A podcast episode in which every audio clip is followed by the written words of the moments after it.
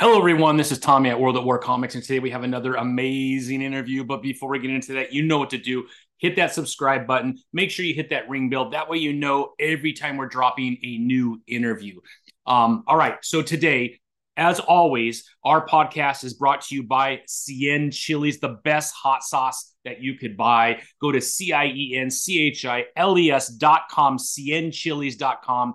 Pick out your favorite hot sauce. The Thai bird is the hottest. It's my personal favorite. I eat it on everything, but they have an amazing habanero, an amazing jalapeno. They even have an incredible mustard seed sauce that is great for deviled eggs and all kinds of really cool stuff.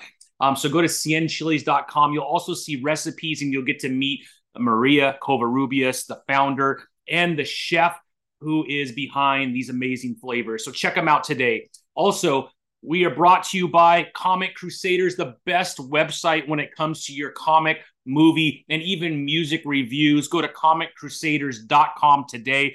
Right now, because of New York Comic Con, you're going to see all kinds of amazing interviews of incredible creators, and you're going to get a lot of behind-the-scenes looks at everything that took place at New York Comic Con. So right now, check out ComicCrusaders.com. All right, without further review, today, our guest is Charlie McElvy. He is the creator and writer of Spider Squirrel. He also is the owner of Xion Studios, a publishing company of indie comics, and he has a whole host of amazing writers and creators and titles that fall under the Xion Studios, and you're going to hear a lot more from Charlie and team over the next year. All right, without further ado, here's Charlie and I. I hope you enjoy. Well, hello, everyone. Welcome to World at War Comics. Our special guest, Mr. Charlie McElvy. Charlie, what's up, man? Thanks for joining us. Hey, Tommy. How are you, man? I'm doing good, man. So good to have you. I've been following you for quite a while. You've been a busy man. You know, Spider Squirrel is a lot of fun. So I got your issue one. I got your trade that you came out with, which I went through again last night, man. Super awesome. Obviously, you got Milestone God Quest. I think issue 2 coming up as well. You got a lot going on, my friend. Yeah, it's never ending. In fact, before we started, I was like making, this is my today's to-do list. And that's the comic side of my life. I actually have a real job too. So you know, I hear that a lot from comic creators, right? They love creating comics, but they all have a job that they have to do during the day, right? So it's it takes a lot to get to that point where that can now become your living, right? Yeah, well, and with the number of kids that I have. So oh, really? We have 7 kids. And so gosh. It'll be a while before comics, unless like, you know, freaking Disney or somebody, you know, Bad Robot signs my books and makes a movie and it makes billions, you know, and I can do like David Mack and go around and just appear. Yeah, I think we're all waiting for that, man. I have 4 kids. I thought I was crazy. 7's a lot, no. Charlie. I'm psychotic. It's okay. Yeah, it's all good, man. All good, man. All good. Well, you have a busy household, that's for sure. Yeah, no, and everyone's super supportive. My, in fact, my wife. Who you held up the trade paperback? Her likeness is in that. There's an epilogue that is only in the trade paperback. You meet the librarian for the first time, and that's my wife. Oh, that's cool, man. And it's funny because when DC Stoltner did the art, he's like, hey, this sounds weird, but can you send me a bunch of pictures of your wife making different facial expressions? And I was like, no, I know what you're doing. It's okay. But yeah, and she goes to Baltimore. Like she went to Baltimore this year, and she cosplayed all day Saturday as the character. No way, that's so cool, man. Yeah, it's awesome. So I love it. And my teenage daughters, they love being my little booth babies. They don't say anything. Yeah. They just like watching me work. It's kind of yeah. Well, that's pretty cool though, man. That's pretty awesome. Well, what I thought I'd do, Charlie, let's go back and let's, I would love to find out when this passion for comics started in your life, man. Wow. So I think, you know, I guess I'll go back to like my first comic that I remember really made an impact on me. And it was DC Comics Presents number 46. Oh, wow.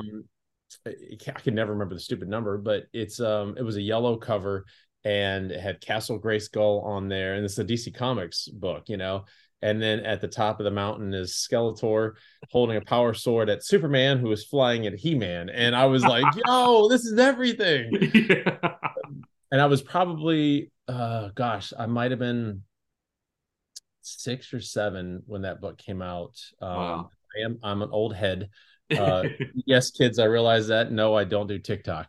Although I probably should. But yeah, so that made a big impact on me. And I remember I traced over that that book, and I drew in it, and I did everything. Yeah. And I started, kind of creating in my own head, like, oh, and what if, Manny Faces had shown up, and or whatever. So that was kind of it. And then that was the first book I remember. And there was a Teen Titans along the way somewhere that my Meemaw got for me. But there's a 7-Eleven about 2 miles from our house. And cool. Yeah, kids, this is how old I am. There weren't comic shops back then. I had to go and actually walk to the damn pharmacy or 7-Eleven. Yeah. But yeah, and I took, I just, again, 7, 8 years old, I'd walk 2 miles to the 7-Eleven. I'd drop a buck or two or whatever it was on a DC Who's Who. Those became my thing. Yeah. And I went regularly just looking for the next Who's Who. I still have all of those, by the way. Oh, wow. You kept them all? Oh yeah, I've got downstairs in my book library, and it's just they're just that's my history. Yeah. So that's what kind of got me started. I realized like character creation was really important to me, and that got me going early. So, and then like everybody else, somewhere along middle school, you spend the night at a friend's house. Hey, let's create a Transformers comic book, and we're gonna make millions off of it, and we'll get published it, and nothing ever happens. Yeah, and so. Fast forward about 2006. I said I really want to do this. I want to get this story out of me. Like I just want to tell something. And at the time, I'm trying to think of what I was reading. 2006. I swear it was Busiek's run on Avengers, but doesn't matter. And I said I want to do a team book like that. I want to kind of do like an X-Men plus Avengers kind of a thing, and that's where WatchGuard was born, and I started creating all these characters. While I was doing that and paying for art and all this other stuff, I did skip a thing, but I'll tell you about it later. I realized somewhere along the way that nobody's gonna who's gonna care. So this is pre-Kickstarter. Yeah. I didn't have a way to build an audience. Social media was Facebook. That's really it. Yeah. Twitter was in its nascency, and so I had a noodle on how do I build an audience, and I walked into a gaming store across. I was working retail at the time, and I walked into this gaming store across the way, and just it was New Comics Day. And I knew they had comics too, but it was a small rack of books, and it was always just the newest stuff from the big publishers.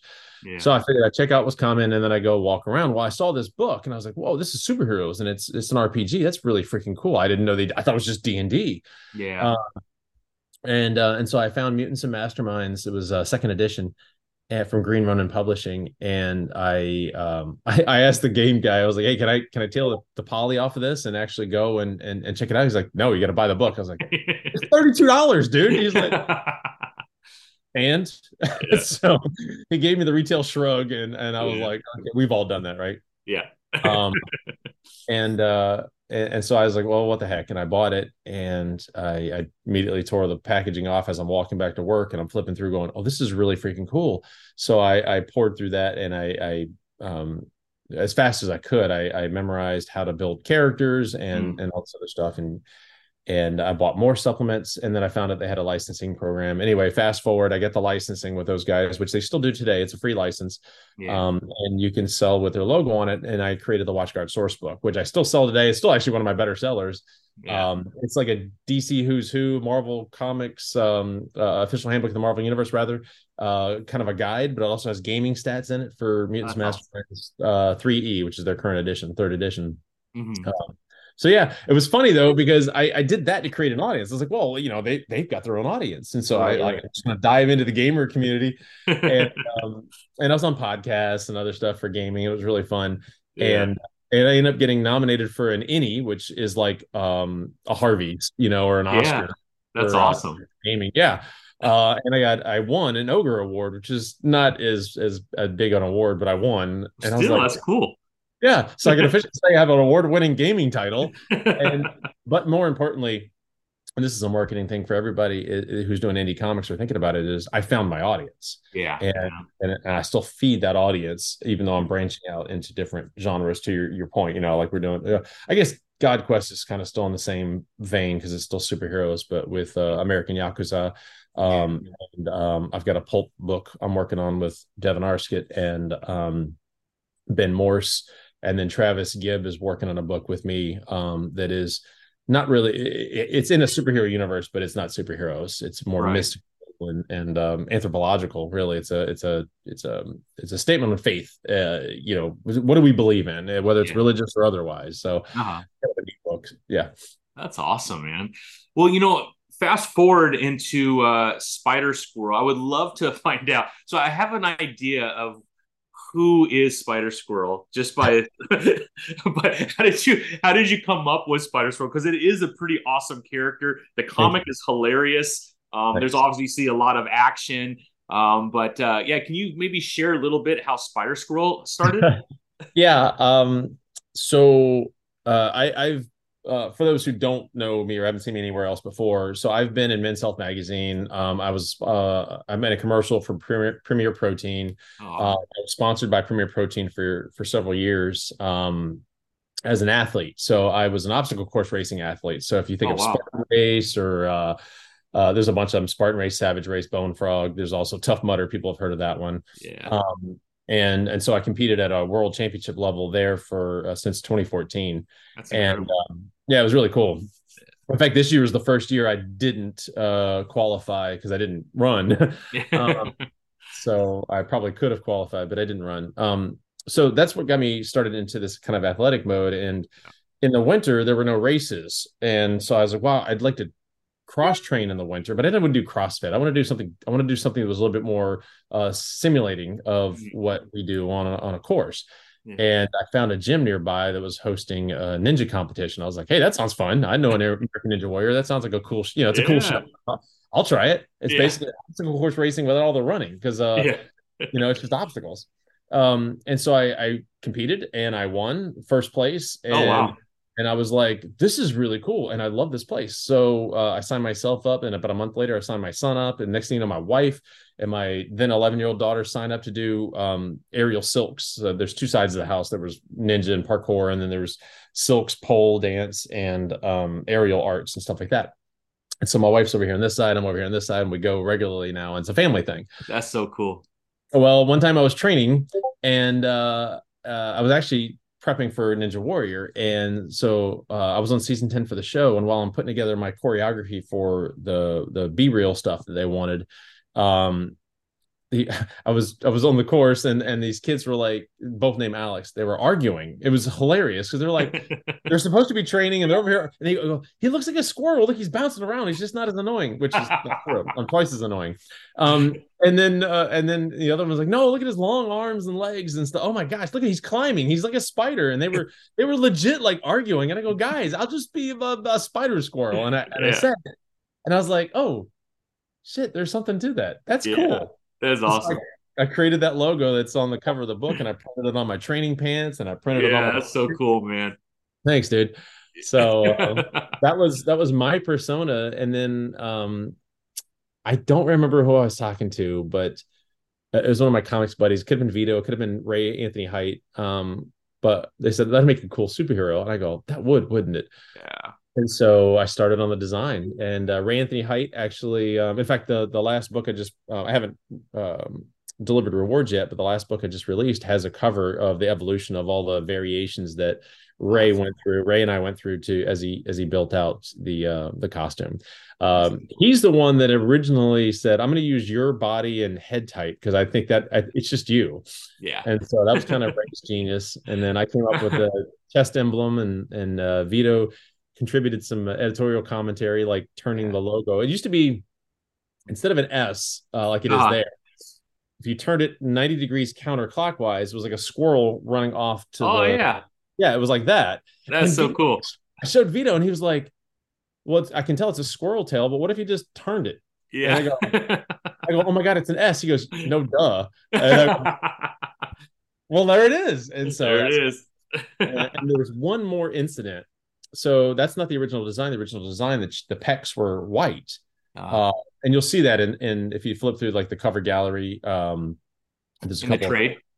Toward the back. Some of them are edited and some of them weren't, but you'll see that the chest is white in a few of the original pictures. If that's the one you're talking about right there. Yeah, that's actually some of the evolutionary stuff. Yep. Yeah, very cool, man. So what happened when it went to color is John Rock, who DC colorist, and he's awesome. And John colored the chest blue. And I said, oh, that's wrong. Yeah. But I like it. Yeah. And he goes, oh, my bad. And I was like, no, we're keeping that. And so the final piece was that. So kind of funny how that worked out. That's so cool, man. The other question I had as I was kind of doing a little bit of research is Freestyle Comics. Yeah. So you have Freestyle Comics, and then you have Xion Studios, which I assume is your brand. And this, because I was looking it up, I guess it was created by a Michael Watson, the Concrete. Is that correct? Can you give us a little bit of a background, how you publish through them, and then what you're doing now as your own publisher? Yeah. So years and years ago, Sean Mack was running Short Fuse Media, and Sean and I had engaged, and I was like, hey, I'm down. He wanted to publish Spider Squirrel. I was like, I'm down with it. Let's go. Because I had spent 2 years building up an audience for Spider Squirrel, just teasing images and stuff like that. Anyway, well, I started signing on with Sean, and then Short Fuse went kaput. Sean pulled the plug. He's like, I'm done, you know, and he basically retired from comics for a bit. And then about a week later, some of us got together. Michael Watson initiated it, got us all together on a call, and said, let's go freestyle. You know, I want to take what you guys were doing with Sean and keep going. So Mike wanted to publish, and I was like, let's go. Yeah. So Spider Squirrel is the only book under contract with Freestyle. Mm-hmm. I still essentially run very independently because that's just how I go, right? I mean, I'm just my own dude. But I love promoting them. They're great folks. Michael's awesome dude. And so for the foreseeable future, you'll see the Freestyle logo on Spider Squirrel Works. Now I am matching their trade dress. Going forward, I am using my own trade dress, but I will continue to acknowledge the freestyle background because I want to pay back. I think these guys are really awesome. So much as I can help them, they help me. You know, that's how it works. So that's what that absolutely is. I mean, that's the community, right? That's pretty cool. Yeah. Yep. And then can we jump right into Xion? Yeah. So. There's another change coming next year, so maybe we don't want to talk about too much. Well, I don't mind, but so I'm taking a break ish. Really not even true. I in fact, I'm putting together, one of my things today is to put together a share file because there's another book I want to get finished. I'm gonna wrap up a series of books this winter. I'm gonna write a couple of things myself. And I'm building out a couple of Kickstarters for next year. So I'm pre-building, one of which is American Yakuza. We talked about earlier. Yeah. It's already on pre-launch today. I'm still building that campaign out, but it's up for pre-launch. You can follow it. But Xion is me. I am Xion. And it's something that it's where WatchGuard was born. It's really where Spider Squirrel was also born. And going forward, Xion is where I'm expanding out slowly. So you know, Dean Haspiel, he's done a character for me. He did a book called Chest Face. It's his character in my universe. It's in the Titan Size special that I just released, or haven't released yet, but it just crowdfunded. You know, Dean said, hey, you know, you're like the Stan Lee of indie comics. And he doesn't mean like prolificness. Like I'm not this, you know, genius guy. What he's talking about is like my energy and my enthusiasm. And my passion, you know, he's like that. In fact, Louise Simonson, we were talking at Baltimore, and she was like, I can see that, you know. and so that was like, oh, you know, it hit me in the heart. But Xion is that. So I'm expanding slowly. We're gonna start covering more genres. So superheroes, it's everything for Xion.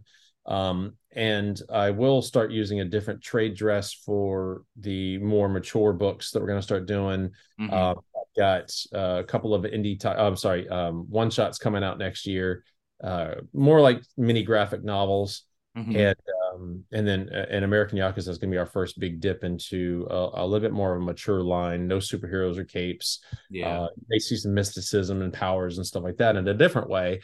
But the story is going to hinge less on the spandex and more on the characters individually.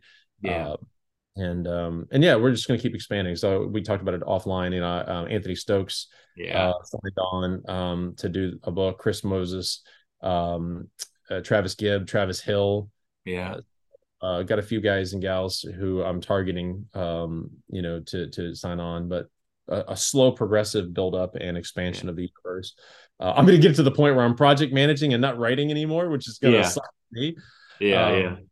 But everything is born from, you know, everything so far is coming from my, like they're my initial creation. And then now I'm handing them off to different folks. Oh, and Devin Arscott and Ben Morse, for example, I said, hey, I want to do this pulp hero. And I gave them the whole concept. And this is the idea. This is the name I was thinking of. We don't have to stick with it.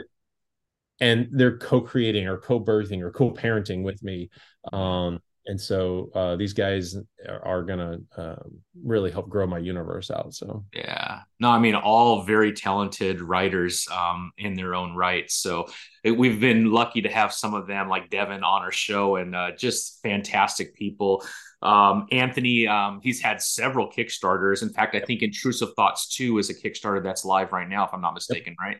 Yeah, yeah. And he's a great writer. I love watching him on X and Twitter. He's pretty funny at times as well, too. So, yeah, it's pretty cool. He loves his hot takes. Yes, he does. He does. He does. But I get a kick out of it, man. He's just a really cool guy. And then obviously Chris Moses, another fantastic human being.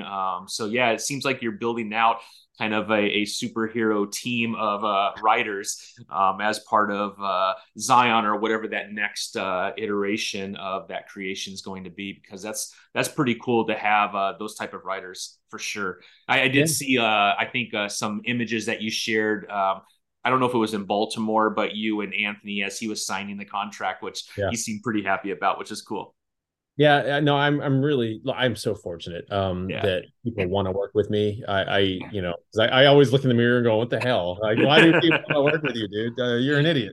That's awesome. But, no, it is. It's awesome. And you know, one thing I'd be remiss in not mentioning is, you know, Vito Delsante. You know, Vito and I have been friends for a long time. And I know he kind of got dragged through the mud with some of the Action Lab stuff because he was an editor over there.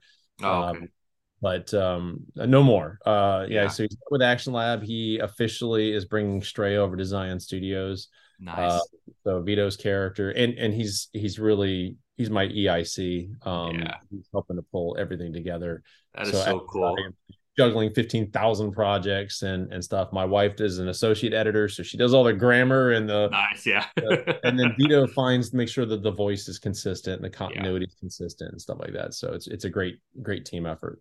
Well, that's pretty exciting. It seems like you're building out a pretty legitimate indie comic publishing company here.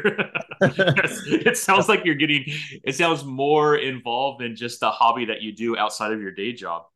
Yeah, it is. And I keep wondering, like I said, I wonder at what point do I have to stop writing because I'm you know, birthing and then delivering these kids to the co-parents, right?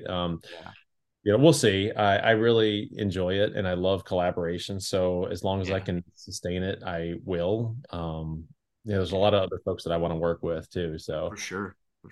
Well, let's talk about that sustainability of being able to balance all of that. I mean, for others that are trying to get into indie comics for the first time, or those that are producing but do have their day job, where does that balance come from, and how important is it to find that balance for sanity purposes? I mean, well, I'm not sure I'm the sanest person to answer that question, but let's give it a shot, Charlie. Let's give it a shot. It really does come down to first off, I'm a segmentationalist. I really don't believe humans can truly multitask. Not in the sense that we define it. You know, you really can't listen to a podcast and be answering emails for work. Yeah, doing one or the other. Yeah. And so I compartmentalize and try to segment things out. So when it's family time, it's family time. When it's time to work on my books, it's time to work on my books. I actually have, like, I showed my to-do list, you know, there, but I have a whole separate notebook for work. And so I think that's the first thing. And then the second thing is being somewhat organized. You know, you got to be able to manage a basic spreadsheet. You need to know how much is your output, what's your income, Yeah. What do your projections look like? You know, factor in things like if you're doing a Kickstarter, are you factoring in your budget that you're going to lose about 11% to Kickstarter and Stripe for fees? Yeah. If you're not, why aren't you? You know, and I was on Substack, you know, and I started a crowdfunding section, hopefully to help other indie creators out, because I think the hard part is it's easy to make a buck. Now I say that, but just hear me out, right? That's the easy part of it all. Yeah. Managing budgets, managing people, you know, getting things printed, finding the right printer. These things are not easy, and you're going to make mistakes, and that's great, but as long as you learn from them. But I think if we can take the collective mind of what we've all done and kind of throw it out there, and if you pay attention to guys like ComixTribe, oh my God, I could see his face.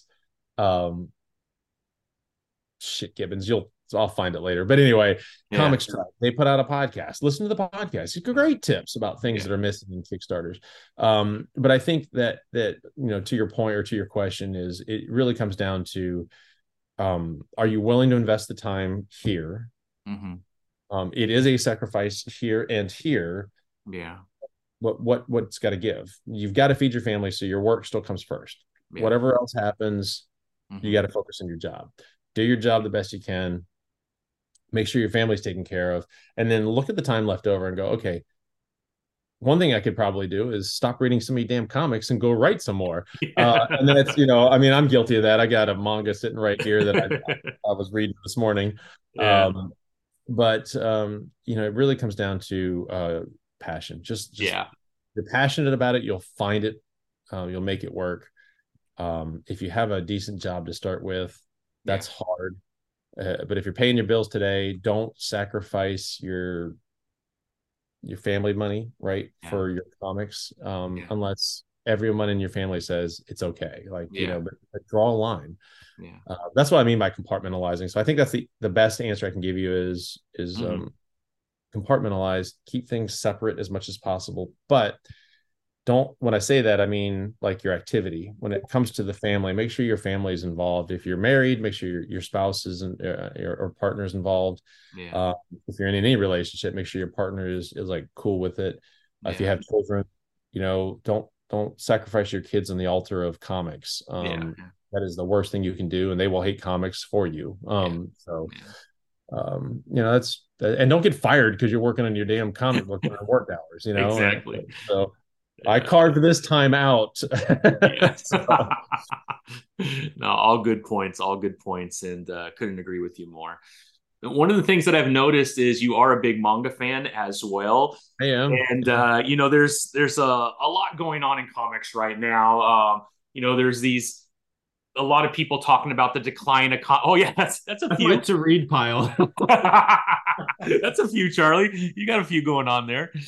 You know, there's this worry about the decline in readership within comics, mainly the two big ones, just because, you know, they mean so much to the industry. When DC and Marvel, I think, are struggling, kind of everyone struggles, especially if you're buying your comic books from a comic book store.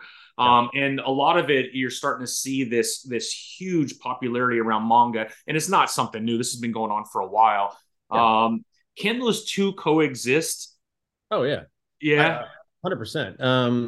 Man, that was my manga reading pile, but my comic book reading pile is is equally as large. You know, one, it depends on your audience. I think so. Here's my theory, and it's just some schmuck's opinion, but I think the decline that we're seeing is because. See, Marvel and DC are beholden to stockholders. They've got to satisfy the desires of the stockholders, and they've got to keep their IP going. It's one way, shape, or form. And so, you know, for them, I feel like what's happened is since the advent of the MCU, I feel like Marvel and DC, so Warner Brothers and Disney both, have been over-rotating towards movie properties. Mm-hmm. And so everything they do is trying to feed a movie or a television property and stuff like that. Whereas indie comics, which I actually see as thriving. And if you look at Kickstarter numbers, it's true. You know, there are more comics. When I launched Spider Squirrel #1, there were fewer than 200 active Kickstarters. Mm-hmm. By the time I launched Spider Squirrel number 3, so about 6.5, 7 months later, there were over 300 active Kickstarters, and that was in the month of December. Yeah. Today, I didn't look at it today, but I would, if I had to guess, there's at least 500, 600 active comic category live projects. That's telling me that the growth just isn't in Marvel and DC. So what's happening is there's this perception being created because the big two are suffering. And frankly, IDW and Dark Horse and those guys are starting to suffer a little bit too, except for their licensed properties, which you notice DC or IDW and Dark Horse almost exclusively focusing on property. Dynamite's rotated. Dynamite just picked up. Yep. Yeah. So what we're seeing, I think, is this decline in comics is really about the big two, to your point. Indie comics is growing. Licensed properties continue to grow. And manga is absolutely continuing to grow. My hope as a reader of both is that manga continues to influence comics. Yeah. I'm starting to see some of that. I know it's certainly influenced some of my writing, and I'm working on a light novel of Ronabe, which is a Japanese light novel, 30 to 50,000 words, something small, focused on that 12 to 18, maybe 22-ish demographic, mostly guys. Yeah. And because I've seen it, and it's really cool, and it's actually pretty freaking fun to create. Yeah. The thing with manga I worry about is the sustainability of manga long term, because as it grows in the West, that's a bigger stress on the mangaka. And as these folks are creating books, and some already under terrible conditions, are they going to be able to survive it? So there's a tug and a pull on both sides. I don't know that either are sustainable independently as they are today. Yeah. No. But I think they can both thrive together for sure in the West. So I think the big struggle for us is in the West is why aren't our books getting read in Asia? Why aren't our books in APAC, and why aren't they as successful in Europe? I know from my reader, I have 2 folks from Singapore who regularly back just about everything I do. I have about a dozen folks from Australia. I've got about 4 folks from China, Hong Kong, Shanghai, and maybe about a dozen to 2 dozen-ish that are regular from the UK, but that's it. I have a couple of South Americans who pop up every once in a while. Yeah. I think it's on us. I think we need to get more global in our reach, find a way to reach those audiences. That's how indie comics will survive. And we're more flexible than Marvel or DC in that sense. Yeah, 100%. No, couldn't agree more. Of the manga, what have you read over the last year that you just think was insanely good that everyone should be picking up? Yeah. So my personal favorite, it may not be everybody's juice, is Kaiju number 8. And it's number 8 just came out, so you're only on the 8th volume, not far behind. Yeah. It is so much fun. First off, it's one of the rare times in a shonen that you have an adult protagonist. So the main character's 34 years old. He's been a failure all his life, that kind of thing. Not in a true sense, but he's just like, he didn't get the job he wanted, and he's always wanted to be a kaiju killer and all this other stuff. And he's on the cleanup crew, and it's no big spoiler. He gets possessed by a kaiju, sort of, but he controls it, and so now he can transform, almost like kind of like a Hulk situation. He does have to fight for control, and he's still got to deal with the fact that now he's a kaiju on a kaiju fighting organization, because there's this whole government organization he works for. How's that work for you? A lot of fun, and there's so many great characters, and you'll have a favorite or 2 or 3. I like Hoshina. He's one of my favorite characters in the book. But that one, Sakamoto Days, which I have over there, I love. It's hilarious. Way of the House Husband is another funny one that I absolutely just read. Like, I buy it every time I finish one, I buy the next one. And then I recently The Boxer, which is a Korean manhwa, and it's really, really good. I love The Boxer too. So those are probably my top 3 or 4 must reads. Oh, good grief, Dandadan. It's Dandadan? Downstairs, that's why I didn't think of it. Yeah, it's check that one out. Yeah, it's hilarious, and check out Dandadan. It's fantastic. It's funny and it's scary, cool, and got some great demons and all this possession stuff. It's fun. That's awesome. That's awesome. It's really fun.